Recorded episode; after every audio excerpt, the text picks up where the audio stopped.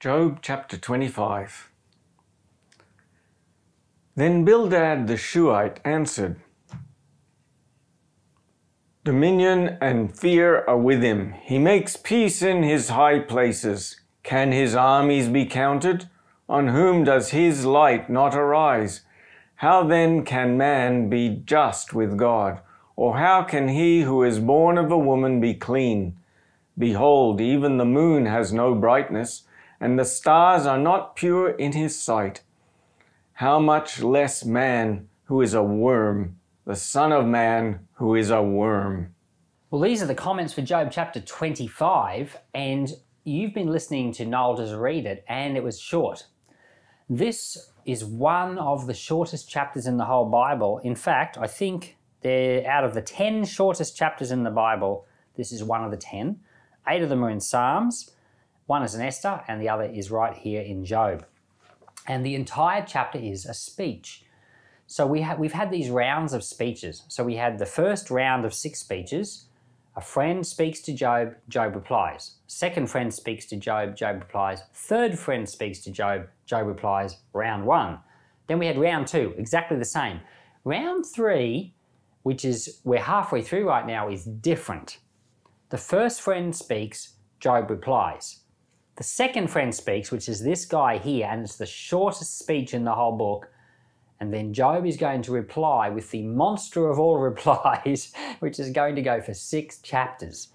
And then after that, the third friend doesn't speak, but a different person is going to speak after that called Elihu. We'll talk about Elihu when we get to him. And Elihu is also going to speak for six chapters. And then after that, God is going to speak and he's going to finish out the whole book and he's going to go for five chapters. So the third round's a bit different.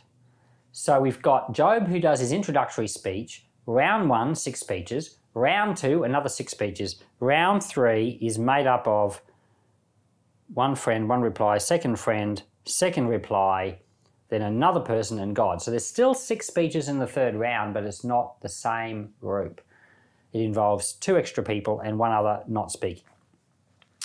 So, in this short, short little speech by Zophar, he says two things that I'm going to consider today. He says in verse 4 How can a man be just with God, or how can he, born of a woman, be clean? Now, that's true. When any little boy or girl is uh, conceived, they're, they're conceived with sin. And uh, the doctrine of the church is that they're depraved um, Augustine, Saint Augustine, you know, lived a long time ago in the, the 400s. He called this sin that we're all born with original sin, but it goes right back to Adam and Eve, who committed the original sin. So when people sin, it doesn't just affect them, it affects others. That's the nature of sin. And that's why God hates it so much. So Zophar's question is true. How can a man be right with God? How can someone born of a woman be clean? They can't be. But Jesus proves him wrong. There's like literally one exception to this question in the entire of the Bible and in the entire of human history. There's like one exception. Jesus Christ, born of a woman, and he was clean and just with God. But how did Jesus do it?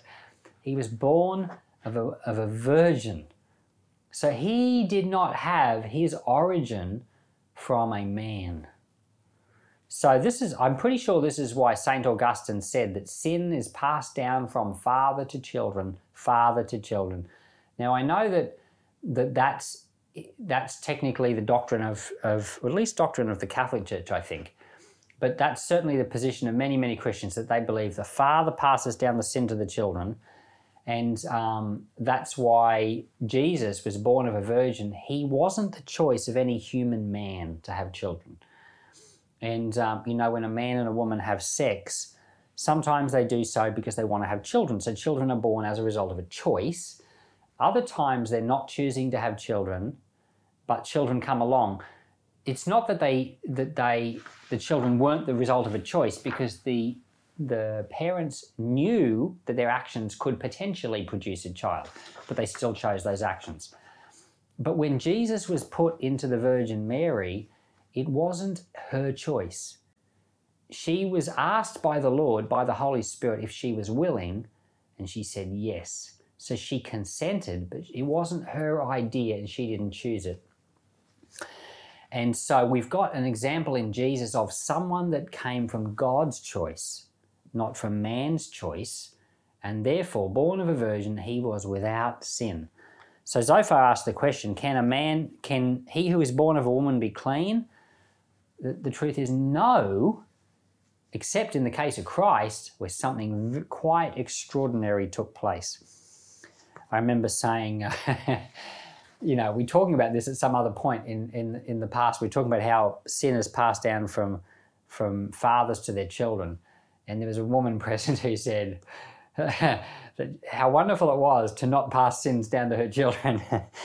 well, the truth is that even though that was a funny moment, the truth is that all of us have sin placed into our hearts because of someone else. None of us chose to have sin placed into our heart, but all of us make sinful choices while we are alive. And by doing so, we agree with the sin that is placed into us.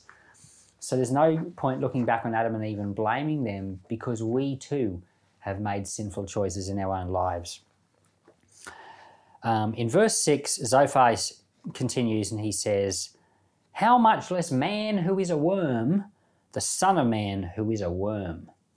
Now, he's talking about people and saying that we're just lowly, we're just worms. The phrase used here is the Son of Man who is a worm.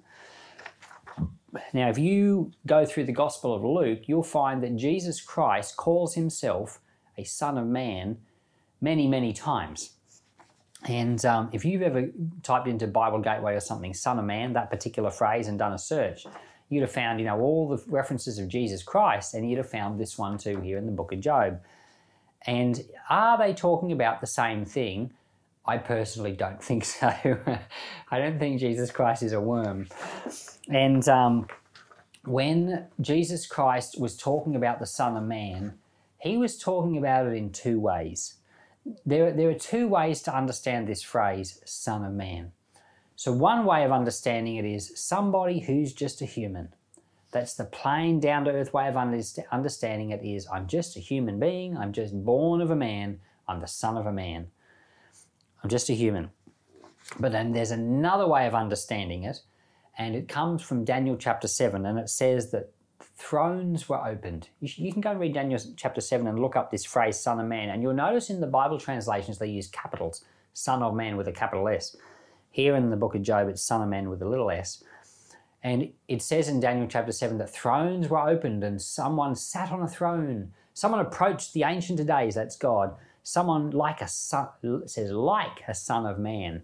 And so there's this figure described in Daniel 7 who's like divine and is called a son of man or like a son of man. Well, when Jesus was walking around the earth and he referred to himself as the son of man, he's, he's referring to both of these things. He's referring to himself as, I'm a human, but he's also referring to himself as God.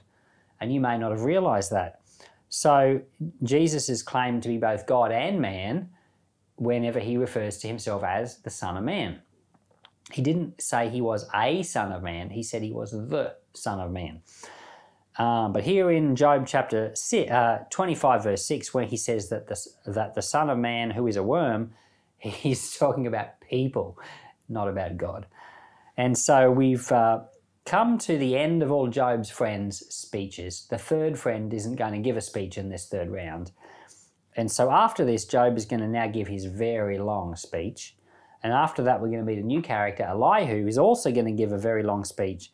And after that, God is going to wrap up the book for us. So, Lord, we thank you for Job chapter 25.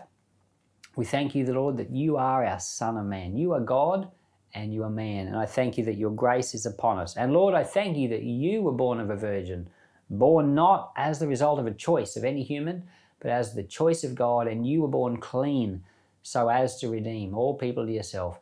I thank you, Lord, that you are hiding right here in Job 25. Who would have thought? Lord, bless your name and may it be lifted up in the earth. In Jesus' name, amen.